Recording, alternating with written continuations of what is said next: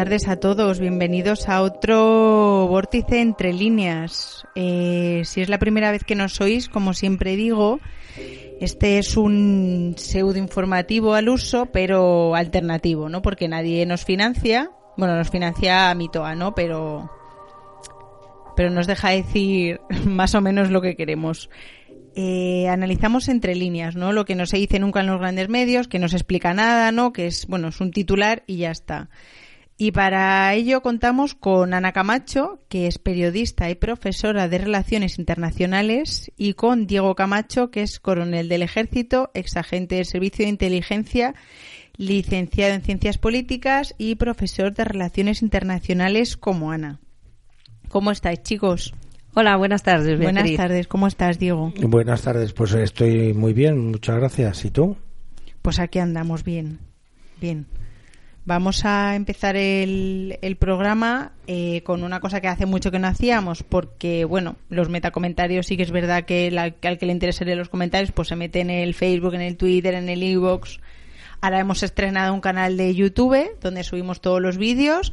Mito está muy emocionado, así que por favor, eh, Mito os pide que os suscribáis, que le cuesta mucho hacer los vídeos y que, y que bueno, que es otro, otra plataforma donde dejarnos comentarios y visualizarnos, a ver si podemos ir grabando programas en vídeo. Bueno, eh, empezamos este con comentarios sobre el programa anterior, que bueno, tratamos un tema un poco espinoso, que es Venezuela. Y bueno, ha habido bastantes comentarios negativos y Ana y Diego han decidido ser valientes porque aquí, vuelvo a repetir, no estamos patrocinados por nadie, y responder. ¿Cómo lo veis, chicos? Bueno, pues muy bien. A mí, mira, hay un tema que me ha llamado mucho la atención. Sí. Y, y es que ha habido mucho comentario, incluso algunas veces irónico, en plan, con que no, con que Estados Unidos no tiene intereses especiales en Venezuela, y eh, aludiendo a que, ah, ahora nos enteramos o, hacéis que nos enteráis de que eh, Estados Unidos tiene un interés por Venezuela relacionado con su producción de petróleo. es, un, comentario que si queréis leo, totalmente irónico. Hay bastantes, hay más de uno. Bueno, este es irónico total hasta el punto de que soy un poco Sheldon Cooper y no lo había captado. O sea, he dicho, este es...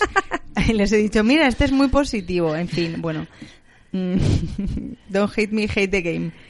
Eh, ¿Quieres comentar lo del petróleo o te cito yo comentario como tú quieras, como quieras, eh, alude al comentario si quieres, para que los demás oyentes lo, lo tengan presente. Bueno, eh, Gabriel Hernández en Facebook nos dice integración como que no es por sus recursos naturales, jajaja. Y yo que creía que esto era información libre. Este es uno. Eh, con Siria analizabais las cosas sin el background ideológico que tenéis. Este sería el segundo, un poco referente al petróleo. Tercero, Quique dice los problemas económicos que genera el fracking a las empresas que lo realizan ni son tenidos en cuenta a la hora de hablar de las necesidades del petróleo. Mm, mm, mm. Y bueno, luego Gabriela pues dice, el petróleo venezolano es lo último que interesa a Estados Unidos de Venezuela. Los gringos quieren invadir Venezuela por el espíritu de fraternidad y amor al prójimo, que solo comprendemos los venezolanos exiliados que compran pisos en el barrio Salamanca. Eh, bueno, hay más en el e referentes al o que hacen alusiones a Siria y al petróleo, pero bueno, más o menos esto es. Ana, ¿qué tienes que comentar? Pues mira, es que el otro día, pues claro, no nos extendimos porque entre otras cosas eh, vimos que faltaban datos sobre cómo el tema del éxodo de refugiados desde Venezuela puede ser un factor desestabilizador en la zona que preocupa no solo a Estados Unidos, sino incluso a los, socios de la Liga Bolivariana, es decir, a los amigos de, de Maduro. Pero claro, tampoco hablamos mucho, es verdad que no hablamos mucho de, o casi nada del tema del petróleo. ¿Eh? Y entonces, claro, estas alusiones, ajá, no habéis hablado del petróleo, o sea, estáis ocultando algo, o hacéis como no os dais cuenta de la importancia del petróleo.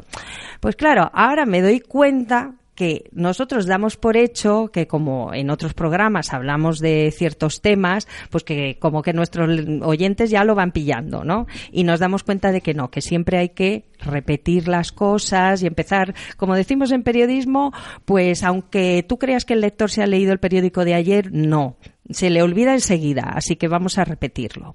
Entonces, eh, sobre todo me doy cuenta de que, porque estos días he estado siguiendo la información que se da en los, en los medios al uso y me ha llamado mucho la atención que sobre todo hay ciertos partidos políticos muy afines en España a Maduro y especialmente en Podemos, cuyos políticos no paran de hablar de que hay una intervención en ciernes de Estados Unidos en Venezuela porque Estados Unidos se quiere quedar con el petróleo. ¿eh? La voracidad americana por el petróleo. Bueno, vayamos por partes. Punto número uno. Es cierto que Venezuela es un gran productor de petróleo, pero de ahí a decir que Estados Unidos que quizás yo no excluyo que, intervenga, ¿eh? lo de las intervenciones ahora mismo están a la orden del día, disfrazadas de solidaridad, de muchas cosas, pero las hay.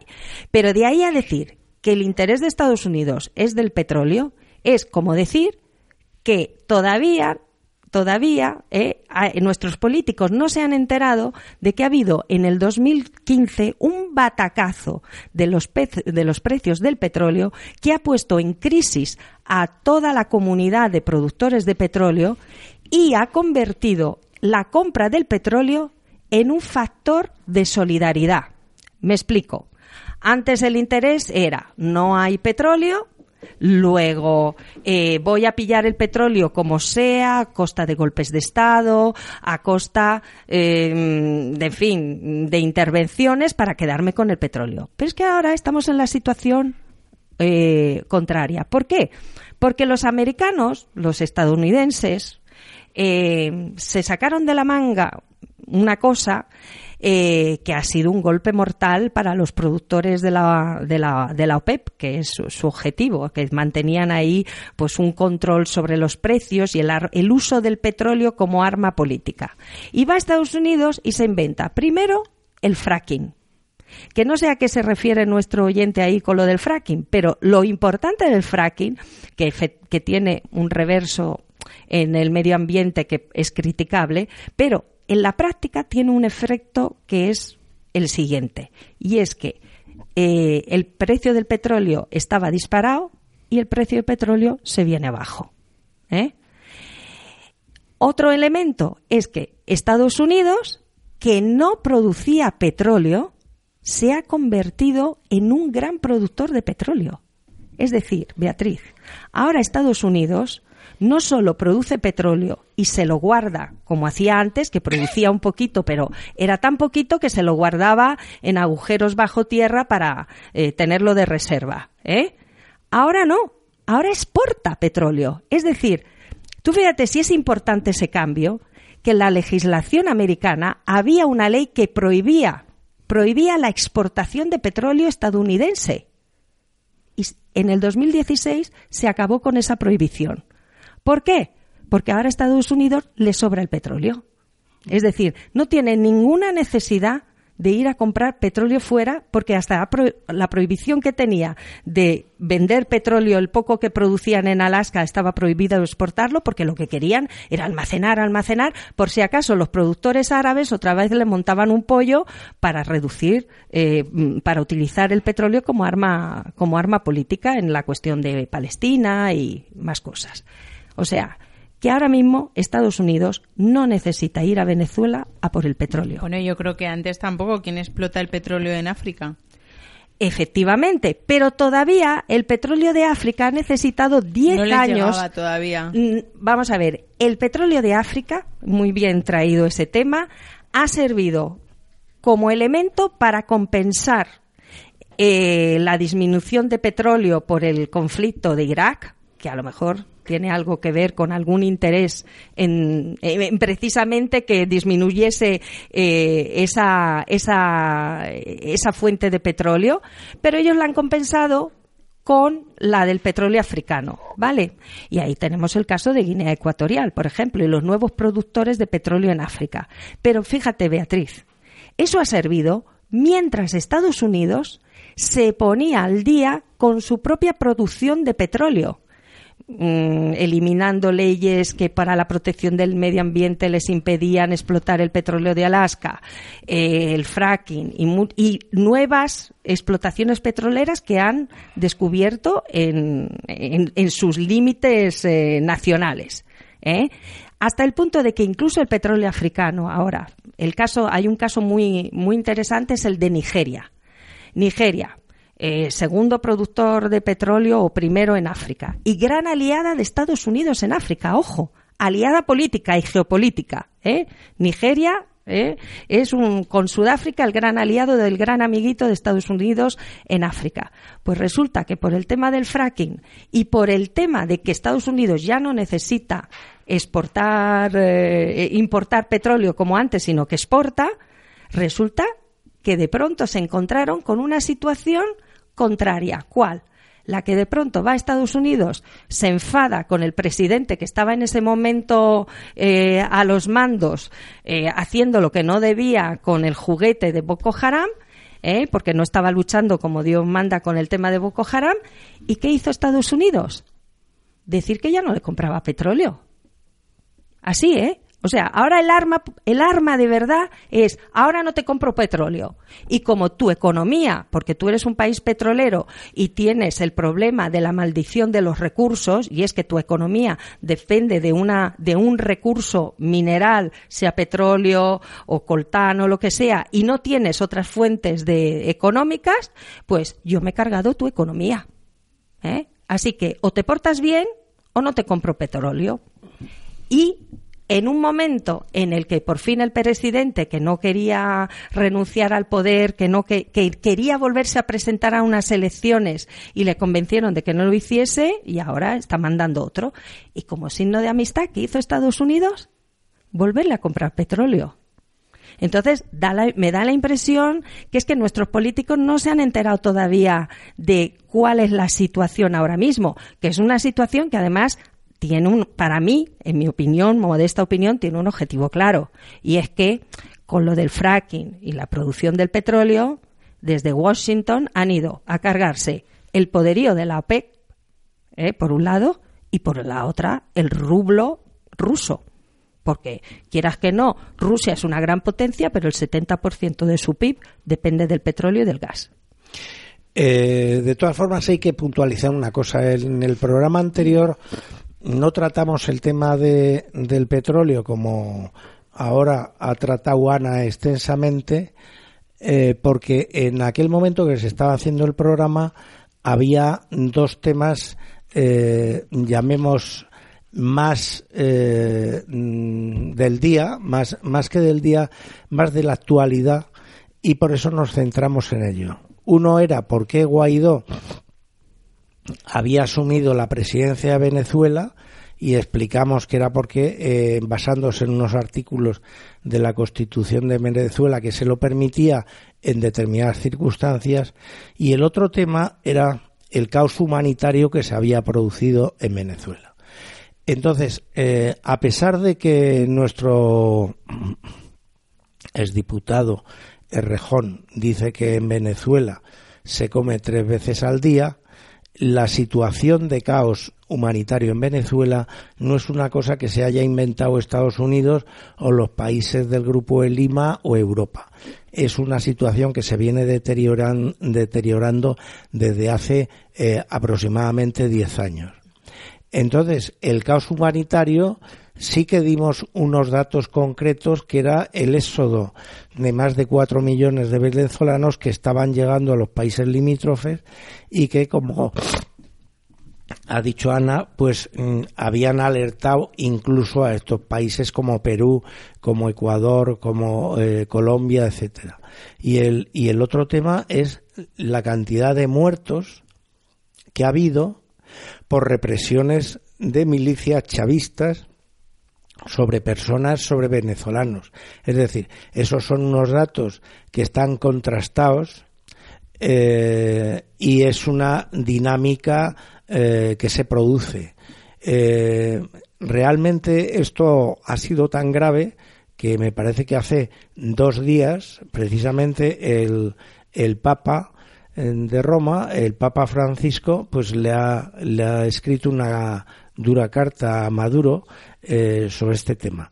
Y después hay una huida hacia adelante de, de Maduro en el sentido de mm, no dejar entrar la, ayuda humanitaria en Venezuela, lo cual, pues bien, es, una, es un síntoma claro de que quiere aguantar todo lo que pueda, pero la realidad ahora mismo es que en la comunidad internacional, eh, en su mayor parte, eh, le ha dado la espalda. Es evidente que Maduro tiene un apoyo en el continente de Cuba, Nicaragua y Bolivia, me parece, pero el resto del continente no le apoya. Y después Europa eh, ha tardado en tomar una decisión, le dejaron a Maduro ocho días antes de reconocer a Guaidó, eh, pero mm, Europa tampoco reconoce, porque hay un hecho cierto, y es que la última institución venezolana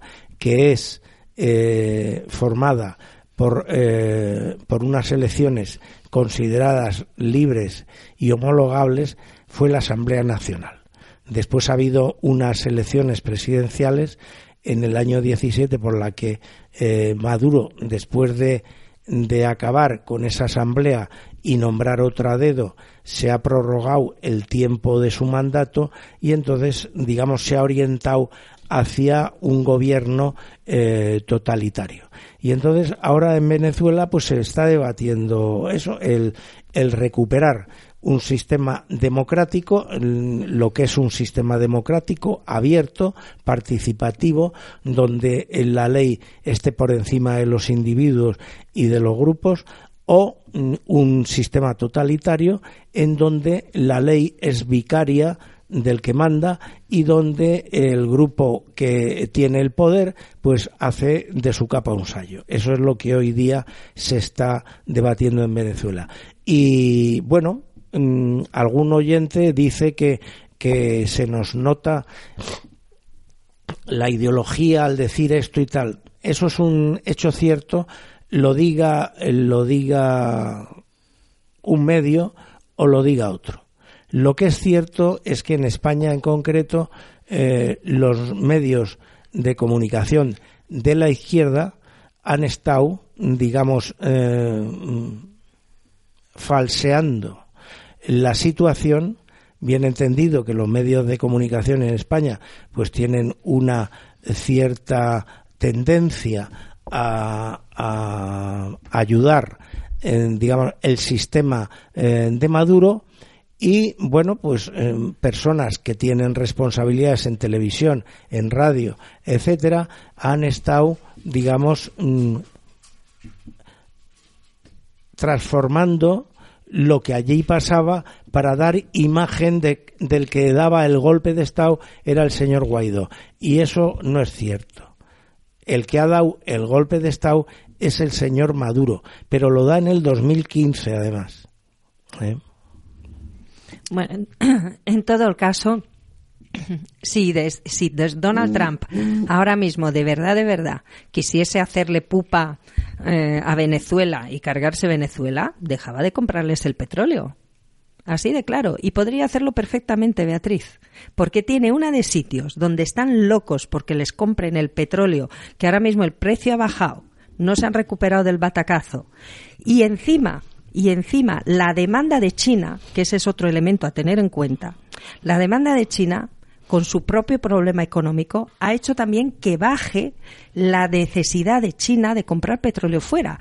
Por lo cual, esa muletilla que tenían muchos países africanos que estaban ahora mismo cogiendo el carro de la producción de petróleo, empezando a ser productores de petróleo, diciendo esto ya, lo nuestro va a ser la bomba, pues se han encontrado que Estados Unidos, que es uno de los grandes compradores, ya no compra y China tampoco. Es decir, esa cosa de, bueno, si no me lo compra Estados Unidos, ya me lo comprará China. Pues no, no está funcionando. Así que fíjate tú lo que yo te diría, que más bien si hay otro interés es por otra cosa, pero no por el petróleo. Y si quisiese de verdad Donald Trump acabar con Maduro en un pispás, es muy fácil, les deja de comprar el petróleo. Pues si os parece pasamos al primer tema del día, que en este caso es la visita por parte de los Reyes de España a Marruecos y el reciclaje del traje de Doña Leticia. Eso lo he leído yo en todos los titulares. Qué importante reciclar un traje 13 años después. Bueno, yo creo que no está reciclado, pero a mí el tema del traje pues no me interesa. Sí, hombre, es el mismo que llevó en su pedida. Me, parece un detalle mm, eh, agradable por parte de la reina el que se ponga el, el traje que llevó en la pedida de, el traje de Armani, pero bueno, eso es anecdótico. Entonces, lo primero sorprendente de este viaje, este viaje se ha producido después de que hubiera habido tres interrupciones anteriores. Eh, creo recordar que eh, dos de ellas sin ninguna explicación y la tercera ya se justificó en la en, en la eh, poca salud que tenía en ese momento eh, Mohamed VI. De todas formas, yo creo que en el viaje de, de, los reyes a Marruecos se produce un defecto que se viene arrastrando desde 1975 en el que se quiere dar la sensación de que el que dirige las relaciones bilaterales con Marruecos es el rey de España cuando eh, no debía ser así. Es decir, el rey de España no está capacitado para mantener relaciones a nivel diplomático político con el rey eh, de Marruecos, puesto que según la Constitución española el rey de España no es eh, competente para desarrollar esa función y la responsabilidad de esas relaciones bilaterales recaen en el gobierno de España. Eh, y mm, esa responsabilidad no puede ser delegada, aunque sea en el propio rey. De todas formas, eh, viendo ya un fallo en, la forma, que después tiene una incidencia en el fondo, porque el hecho de asignar eh, al rey eh, una función similar a la que tiene el presidente de Francia, cuya constitución sí le habilita para llevar las relaciones exteriores, supone eh, de alguna forma el bajar el nivel político en el proceso de negociación o los procesos de negociación que pueda desarrollar España con Marruecos.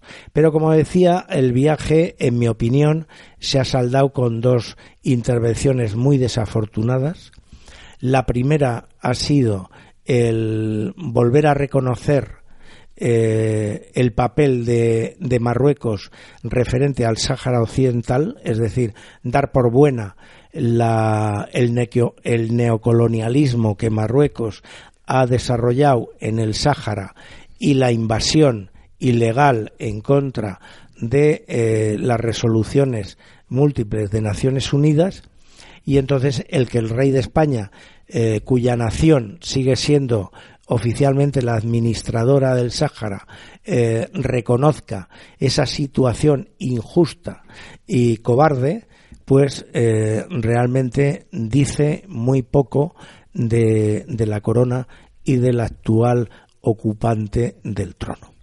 El segundo tema en donde se ha pronunciado también ha sido bastante desafortunado, en mi opinión, eh, efectivamente solo en mi opinión, que ha sido cuando ha dado las gracias a Mohamed VI, eh, reconociendo eh, el gran potencial y el gran lo agradecida que estaba España a la llegada masiva de marroquíes a España y de su fuerza de trabajo. Entonces, teniendo en cuenta las oleadas que asaltan las las vallas de Ceuta y Melilla, las pateras perfectamente eh, controladas desde Rabat sobre nuestras costas y después los eh, casos numerosos eh, de violaciones realizadas por magrebíes y en concreto por marroquíes en nuestro país en diferentes regiones de la ciudad, pues mm, diplomáticamente pienso yo que el rey podría haber pasado del tema y no decir nada.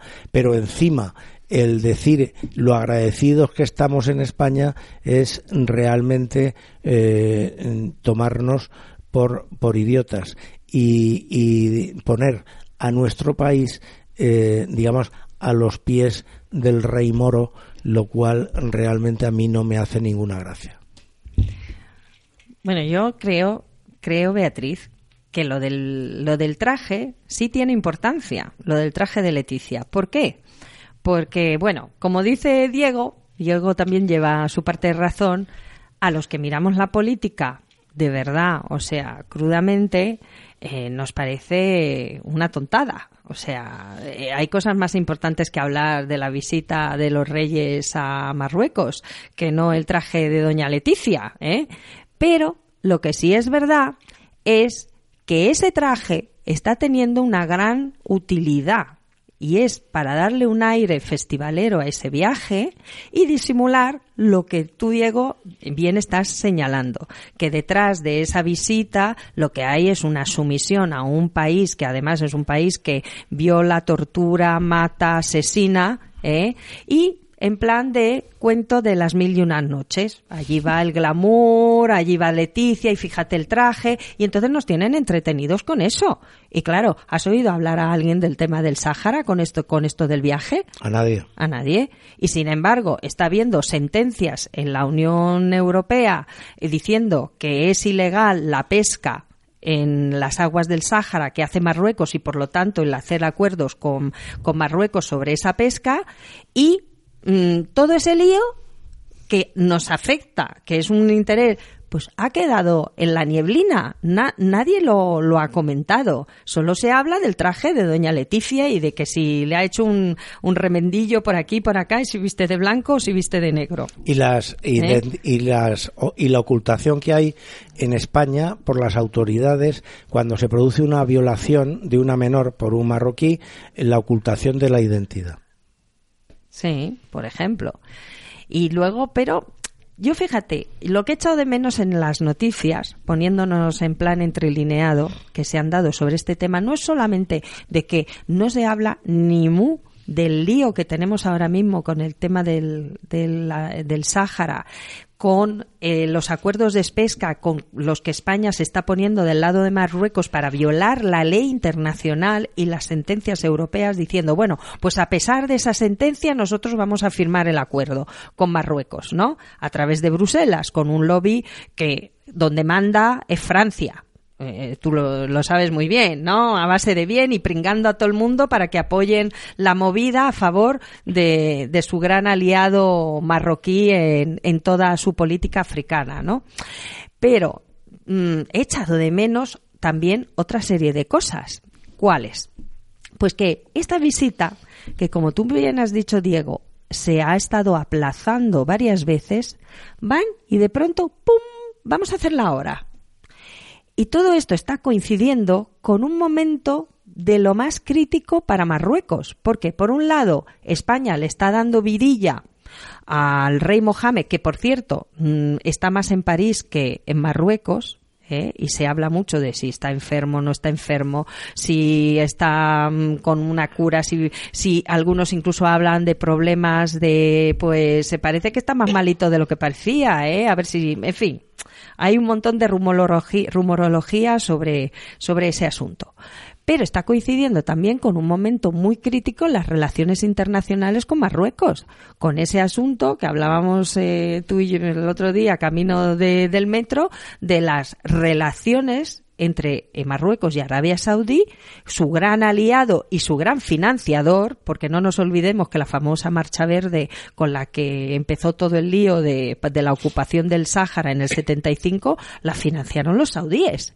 Y ahora van los saudíes y resulta que tienen bronca con, con, con, los marroquíes, con el gobierno de Marruecos y con el rey de Marruecos, porque esto es una relación de reyes a reyes, y que incluso han retirado Los el, el- y el embajador El embajador y los aviones. y los aviones. Entonces, claro, al final nuestros reyes van a hacerles un papelón a Mohamed VI, que es decirle, mm, bueno, pues para porque claro, ahora hay internet y los marroquíes se enteran de que hasta el saudí, los reyes saudíes, pues eh, se llevan fatal con su rey y eso puede ser, eso es- puede ser un problema de estabilidad, ¿no? ¿No crees?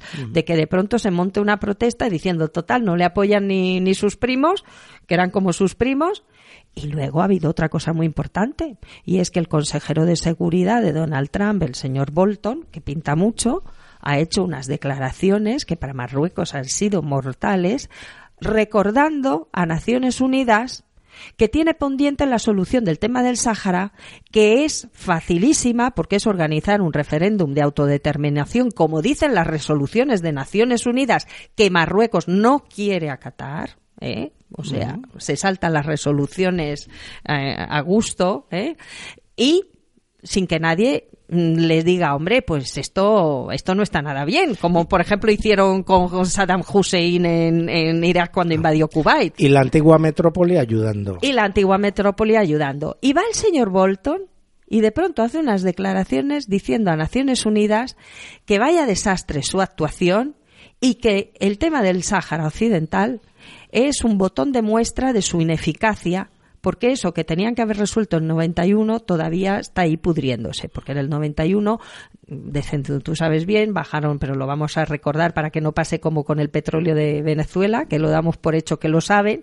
En el 75 mm, eh, empieza el plan de Naciones Unidas, eh, llegan los cascos azules al Sáhara, que no tenían otra misión porque Marruecos está diciendo, Beatriz, que es que la misión de los cascos azules era eh, asegurar la paz. No, no, es mentira. La misión de los cascos azules era organizar el referéndum. La misión de los cascos azules de las Naciones Unidas en el Sáhara se llama MINURSO, Misión de Naciones Unidas para el referéndum Del del Sáhara. Sáhara Occidental pero como están intoxicando con ayuda de los gobiernos españoles, pues al, final parece que los cascos azules han ido ahí de excursión, ¿sabes? Entonces, Que realmente es como han ido. eh, bueno, y cobrando un pastizal a costa de los contribuyentes, porque menudos soldazos tienen los de Naciones Unidas. Pero el caso es que todo esto del viajecito de los reyes, que antes no parecía que querían ir y ahora sí van, coincide con un momento clave para los marroquíes en el que de pronto se encuentra que los americanos les están metiendo el dedo en el ojo y sus amigos del alma de toda la vida, sus primos saudíes, también. Y vamos nosotros y, y ahí tenemos a nuestros reyes llevando trajes bonitos, acaparando la prensa, haciendo mucho frufru mediático y dándoles un balón de oxígeno que yo supongo habrá tenido contrapartidas. Qué glamour. Que, que yo creo que lo del vestido, lo que yo he entendido era, fíjate qué humildes son, qué humildes Leticia, que recicla un traje de Oh, qué hace- romántica, qué Claro, romántica, qué romántica. Todavía se acuerda del día de la pedida. Qué romántica y qué humilde. Y Porque reciclar algo de hace 13 años, vamos. Perdona, perdona, pero tú eres más romántica porque el traje no era tuyo y tú te has acordado. bueno, no me he acordado. La, o sea, yo eh, abro el Facebook, el Twitter y tal, y es el bombardeo de eh, Doña Leticia repite un traje de hace 13 años. Mm, qué maravilla, ¿no? O sea, te gastas 1.500 euros en un traje y lo usas dos veces. Qué humilde, qué humildad. Bueno, Eh, pero pues- mientras, Claro. mientras no te estás fijando en otras Claro, cosas, no te enteras de lo de Bolton, no te enteras de lo No, de los no saudíes, porque de eso, además, están hablando del viaje, te están contando que es que España es la potencia ahora mismo que tiene la primacía económica en Marruecos. Que la primacía económica es que todos nuestros industriales se han llevado las fábricas de a Marruecos eh, para ahorrarse un pastizal aquí y ahorrarse salarios, claro. sueldos aquí, ¿sabes? Esa es la primacía económica de la que tantos nos hablan.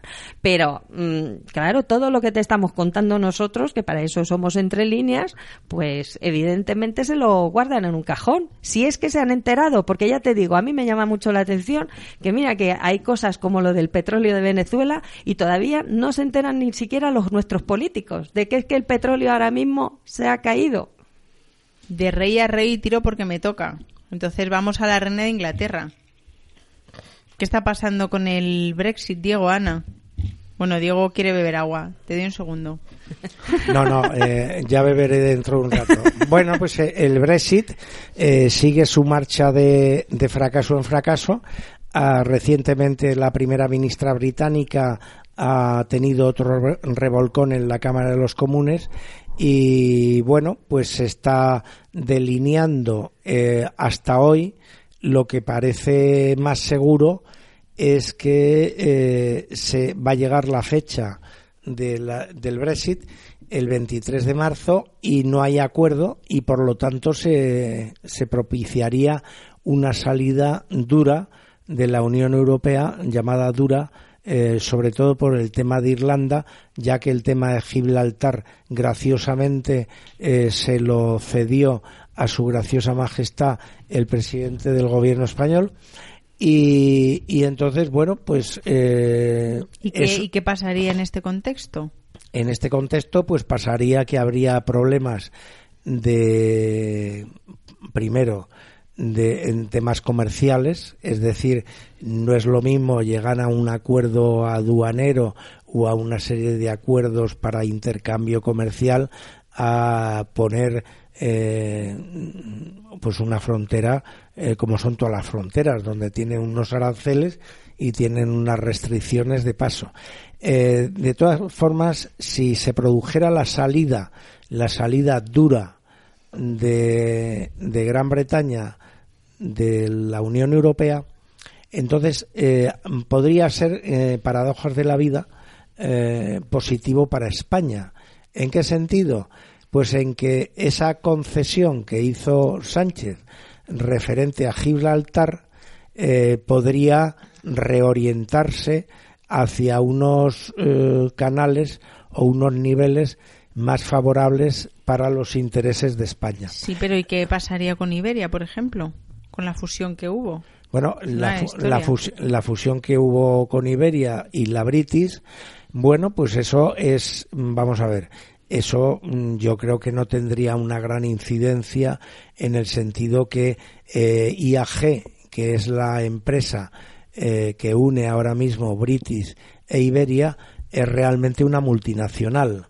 Entonces las multinacionales han existido en el mundo eh, antes de que haya Unión Europea y ahora mismo pues hay multinacionales que agrupan países que están dentro y están fuera de la Unión Europea.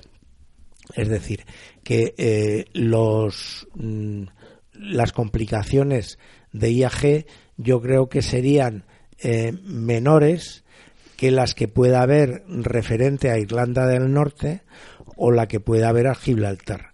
En lo que se refiere a nosotros con Gibraltar, tenemos que tener en cuenta que Gibraltar, el campo de Gibraltar, es una zona que ha caído en poder del narcotráfico y entonces donde sobre los intereses de España actúan como una tenaza el desparpajo británico y el desparpajo marroquí. Y entonces se ha convertido el, el campo de Gibraltar, esa zona que teóricamente, o no teóricamente, geográficamente es un Interland español, pues se ha convertido en una zona en donde controla poco. Como Sánchez alegremente se lanzó a lo fácil y a que le dieran una palmadita y le entregó la cosa sin ningún problema y después la, mm, la propia primera ministro en la Cámara de los Comunes cuando volvió a Londres hizo alarde de que le había tomado el pelo al presidente español pues bueno, pues en caso de que hubiera un Brexit eh, duro, eh, esto se podría reconducir. Eh, siempre y cuando no estuviera Pedro Sánchez al frente. Claro, si está Pedro Sánchez al frente, volveríamos seguramente a enlazar las mismas consonantes. Y esta situación que se está viviendo en Londres, en la Cámara de los Comunes, mm, lo que es cierto es que está poniendo muy nerviosos a los negociadores de Bruselas, de la Unión Europea, y entonces también esto pues mm, puede redundar en beneficio en última instancia de Gran Bretaña, puesto que al ver los, los europeos que los comunes no se bajan de su carro, eh, estén dispuestos en el último momento a, a bajar o a dar unas cláusulas adicionales favorables para el Reino Unido y entonces eso haga desbloquear la situación en los comunes. En todo caso, eh, a mí lo que no se me olvida es que eh, si hay un país que eh, sabe negociar muy bien a lo largo de su historia, me refiero desde el siglo XVIII en adelante, es la Gran Bretaña. Y entonces eh, esa capacidad que ellos tienen para aguantar la presión, para poner nervioso al otro, para que le estén revolcando a la primera ministra en los comunes, pero no pierde la sonrisa y la esperanza y todo esto. Pues, digamos, genera un desconcierto al que los europeos, en este caso eh, los europeos de Bruselas, eh, no están tan, tan habituados. Entonces, yo no descarto que esto sea una eh, pequeña trampa, una añagaza, una bobby traps, como dicen los americanos, eh, para, eh, digamos, potenciar ese poder negociador británico. Porque cualquier, en cualquier país del sur de Europa, pues llegados al momento en donde ha llegado la primera ministra británica, ya se habría dado carpetazo y una de dos, o se habría convocado otro referéndum o se habría dicho pues a la salida dura. Pero hasta ahora eh, los más nerviosos en este asunto yo veo, lo veo a los europeos de Bruselas. No sé qué tú qué opinas.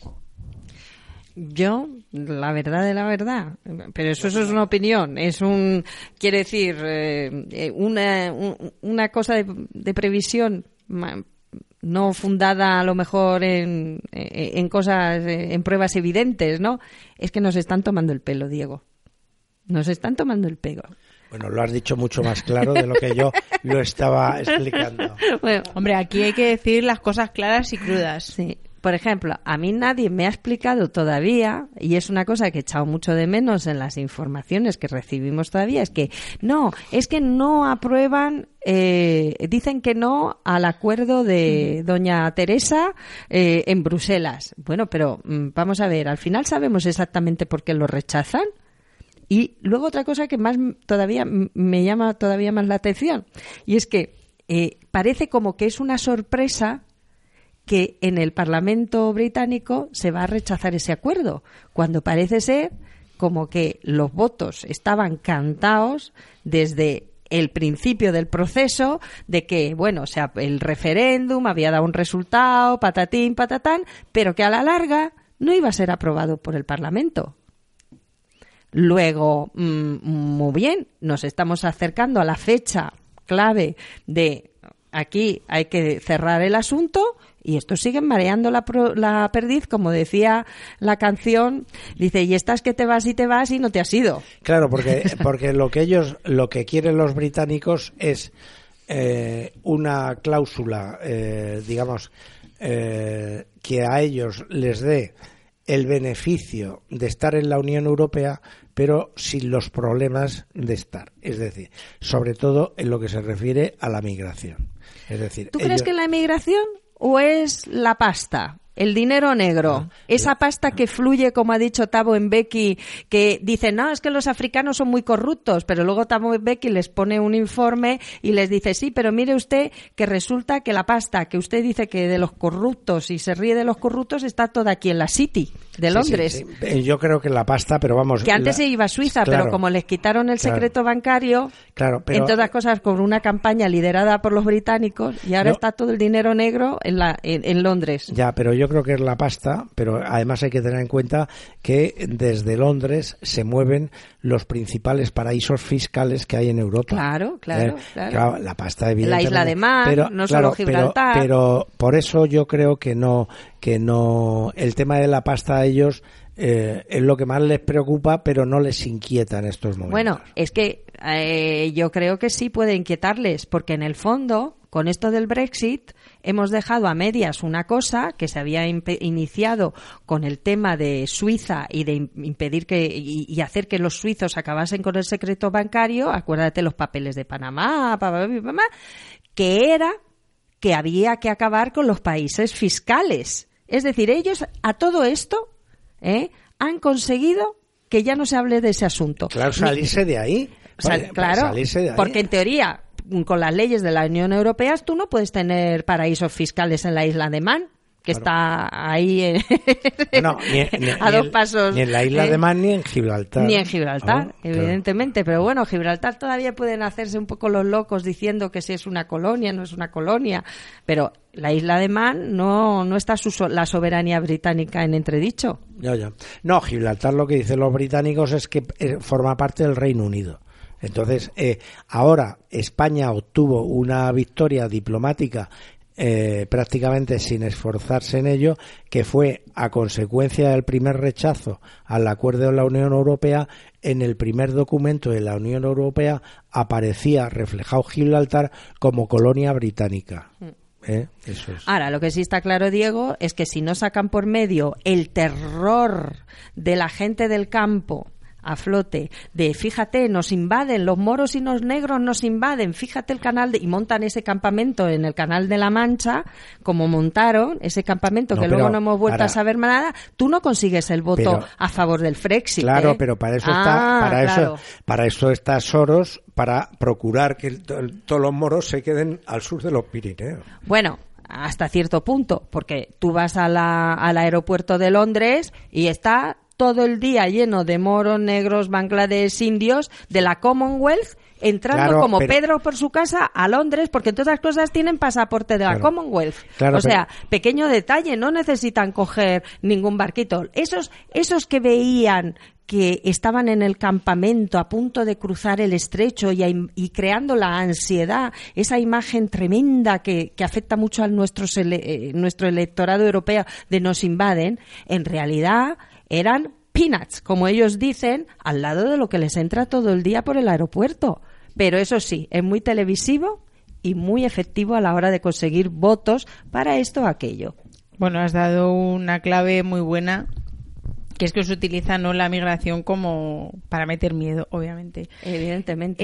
Eh, bueno, Diego ha dicho antes que, que si esto sigue estando el señor Sánchez, pues que igual nos quedamos sin Gibraltar, ¿no? Y sin a lo mejor Cádiz, ¿no? No, yo no he dicho eso. ¿eh? Eh, bueno, tú has dicho que si sigue Sánchez, Gibraltar, nos hemos quedado sin él como... Vamos a ver, Gibraltar es un lo que según el Tratado de Utrecht se le concede a la corona, a su graciosa majestad, es la soberanía sobre la roca. Sí, sí. Después de la soberanía sobre la roca, ha aparecido al final de la Primera Guerra Mundial los ingleses se apropian de lo que se llama la tierra de nadie y construyen un aeropuerto que está en tierra de nadie, es decir, que eso no es británico, aunque los británicos se apropian de ello. Y posteriormente eh, dicen que ellos tienen aguas territoriales ahí cuando realmente no tienen aguas territoriales. Pero vamos a ver, esto es el típico ejemplo de lo que puede hacer un, un país cuando tiene la fuerza y lo que tiene que tragar otro cuando no la tiene. Claro, pero bueno, a donde yo iba es que yo creo que sea Sánchez y sea quien sea, nuestros políticos sistemáticamente nos venden, se llevan las fábricas a Marruecos, las banderas eh, están hechas en China, de España, o sea, que nos venden y bueno, pues eh, así nos va. Y luego quería, quería enlazar porque en abril va a haber elecciones. Y el señor Tezanos dice que Sánchez va a ganar con una mayoría, bueno, no voy a decir amplia, pero bueno, con una mayoría. Es, posible que en las elecciones del 28 de abril es posible eh, que a la hora de contar los votos el señor Sánchez sea la primera fuerza más votada. Y por una razón porque hay un hay un vaciamiento de la opción de Podemos y lógicamente la mayor parte de la gente que no vote a Podemos porque se haya desilusionado y una de dos, o se queda en su casa o vota al PSOE, no va a votar a, Casado eh, y, mucho menos a, a, Rivera. Entonces, mm, es posible, en, en, esto es en lo único que me parece que Tezanos puede llevar razón, eh, que la, la, fuerza más votada sea eh, el PSOE. Eso no quiere decir que tenga suficiente fuerza para gobernar y los otros que tienen menos votos uniéndose si puedan gobernar Eh, Pero es una sería- historia diferente. Sí, lo que pasa que sería un poco... Claro, supuestamente son dos... Aunque, No, hace- sería- aunque hacen todo lo mismo, sinceramente. sería- lo bueno, que ha pasado- como dos fuerzas muy enfrentadas. Pero vamos a ver, sería lo que ha pasado en Andalucía, que está gobernando el PP con Ciudadanos y con el permiso de, de Vox. Eh, y, y la fuerza más votada ha sido los socialistas. En Cataluña la fuerza más votada en las últimas elecciones fue Ciudadanos, eh, Ciudadanos de Inés Arrimadas. Y quien está gobernando es una plataforma de tres partidos, el PDCAT, el LACAP y Esquerra, y Esquerra Republicana. Entonces, eh, aquí hay un sistema parlamentario y aquí se vota a, no se vota a la persona, lamentablemente, se vota a los partidos. Y entonces los partidos, cuando terminan las elecciones, si consiguen una plataforma con la eh, mayoría absoluta, gobiernan. Si un partido es el más votado, pero está solo, solo o no alcanza eso, no puede gobernar. Eso es así. Bueno, entonces, ¿qué creéis que pasaría? ¿Que habría una un Podemos PSOE, un Ciudadanos PP con Vox? ¿Qué podría pasar? Yo creo que va por ahí, por lo último que acabas de decir, el Sí. tema. Sí, sí. Y mm, fíjate lo que te digo. Ciudadanos, no sé yo hasta qué punto va a salir airoso del tema. ¿Sabes? Hombre, yo creo que sí, Ciudadanos, hay mucha gente, ¿no? Que, que está canalizando el descontento, ¿no? Un poco de la derecha conservadora. Entonces, yo creo que si salía con el PP, no sé. Sí, pero ese descontento que tú dices es precisamente porque, vamos a ver, Ciudadanos ganó las elecciones, además muy bien, con Inés Arremadas al frente en Cataluña, y en toda esta crisis han desaparecido. ¿Dónde, ¿Dónde estaban mientras los independentistas montaban el pollo en Waterloo y en Bruselas? Buscando la opción francesa. Exactamente. Y eso, eso, fíjate tú, yo Pasa creo que lo, van- lo van a pagar, lo van a pagar. Yo no sé si es que a Inés Arrimadas no se le ha ocurrido, no la han dejado, pero yo he echado de menos que Inés Arrimadas fuese a Bruselas a explicarle algo que en las crónicas internacionales es evidente porque lo ves y es que dices, anda, no se han enterado que quien ha ganado las elecciones en Cataluña es Ciudadanos, no los independentistas. Es decir, está habiendo un problema de mensaje y de comunicación muy grave que podían haber contra dices que no os dejan hacer nada gobernando. Bueno, pero hacer diplomacia. Claro. Hacer diplomacia, estar ahí, hacer ruedas de prensa, moveros, ir, venir. Nada. Y claro, te ven muchos artículos de prensa británica o francesa o, o italiana dando por hecho que los que han ganado las, las elecciones en Cataluña son los de Waterloo. Claro, porque es le conceden a la, a la CUP, a la PDCAT y a Esquerra Republicana en el extranjero, como dice Ana, los tratan como un partido. Claro, lo que me habéis contado que pasaría claro. con la coalición un poco. Sí, bueno, ¿no? pero es que eso no es así. Es que el, el concepto en Europa es que se le da un, una prima al que es el ganador de unas elecciones, aunque no esté gobernando.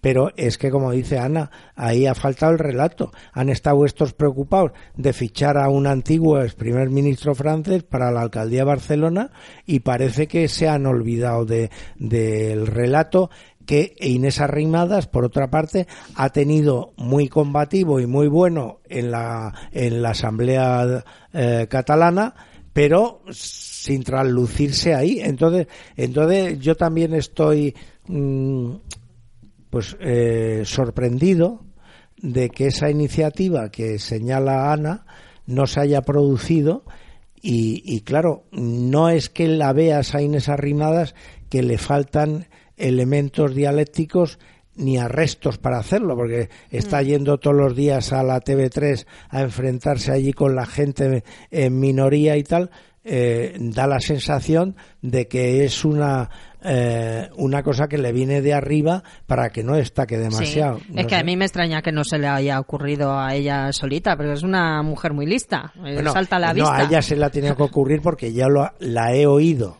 en la Asamblea Catalana decirle a Torra y usted esto que dice aquí en Europa se va a enterar porque se lo vamos a contar y después no no parece que se lo hayan contado no sé.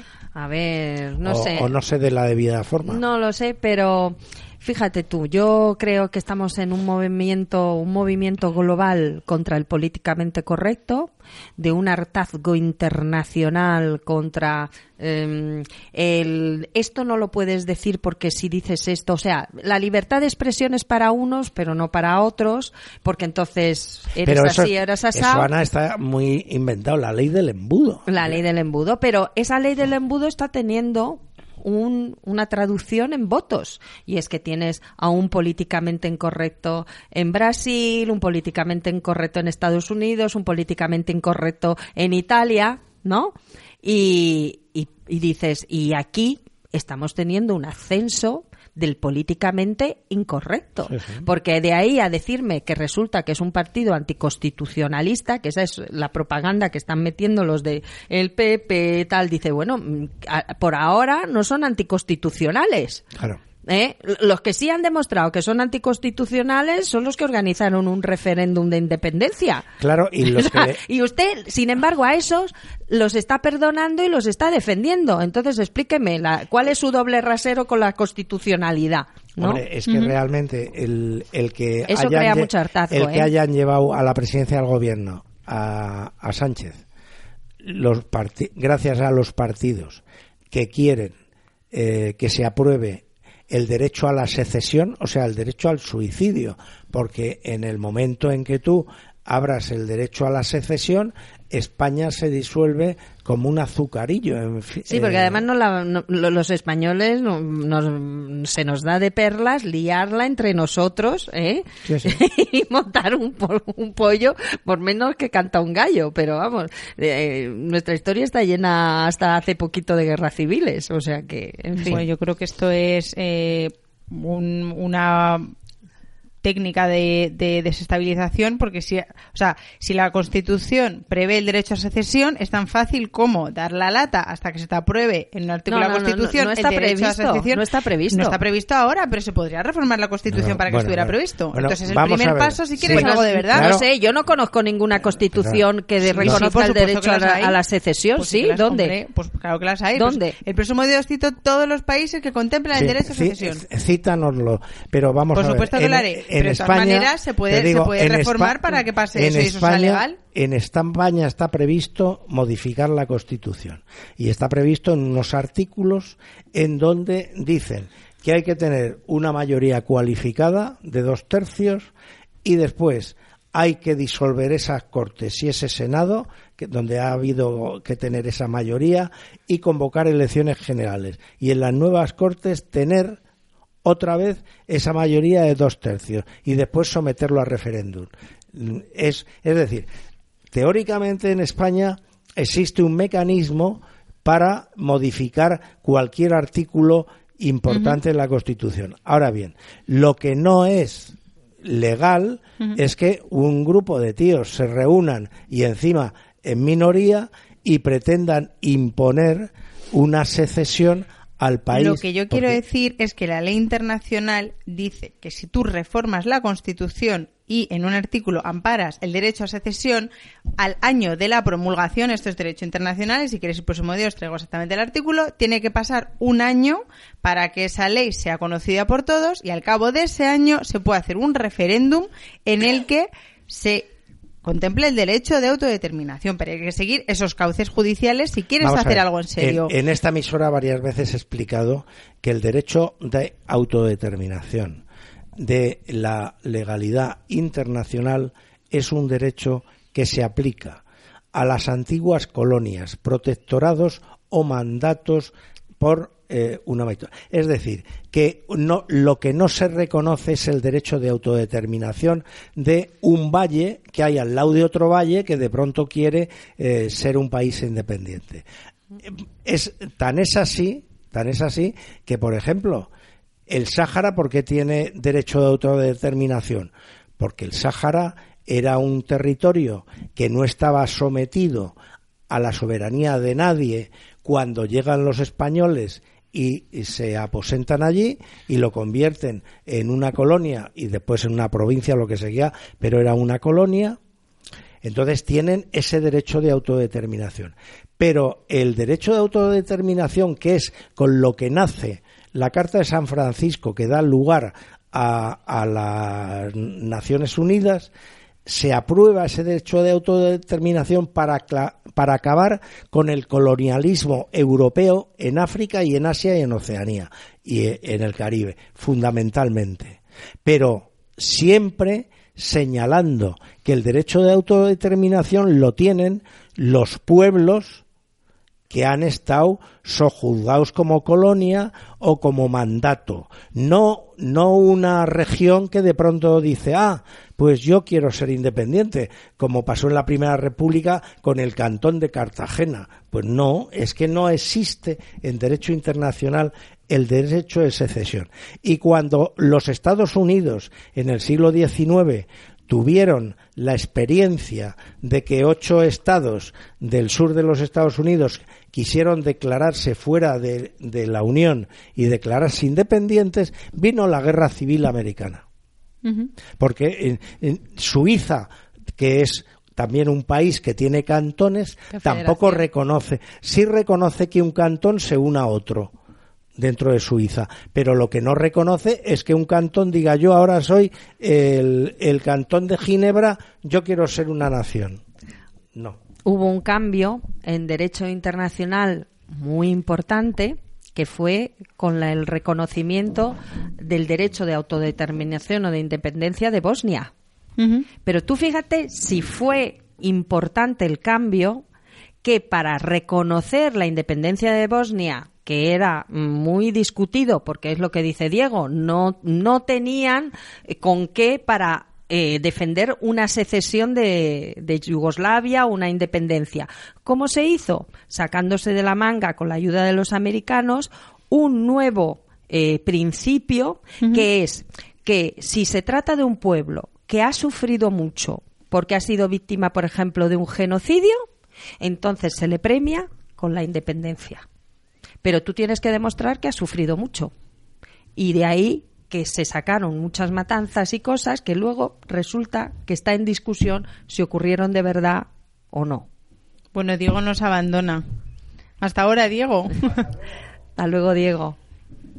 Bueno, pues yo creo que con esto, si no quieres comentar nada más, Ana. Yo creo que ya ya estamos bien. Bueno, lo que yo quería decir es que simplemente esto, el independentismo, me parece una maniobra de desestabilización y que estos señores no quieren independencia ni quieren nada. Hombre, yo, todo eso que de todas formas, fíjate, yo incluso te admito lo que el proyecto que tú tienes de, pues una reforma o no sé qué, pero eso sí, que antes me expliquen con datos y balance de, de, datos, o sea, de cuadrando el balance de, de datos, de, de, dónde han sacado los independistas el pastizal que se están gastando.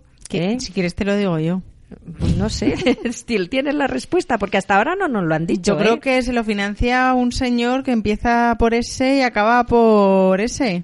¿Tú crees? No sé, porque a ese señor también se le están echando tantas las culpas que dices una de dos, o dirige él ahora el KGB y la CIA juntos, o no sé, porque lo mismo mm. sirve para un roto que para un descosido.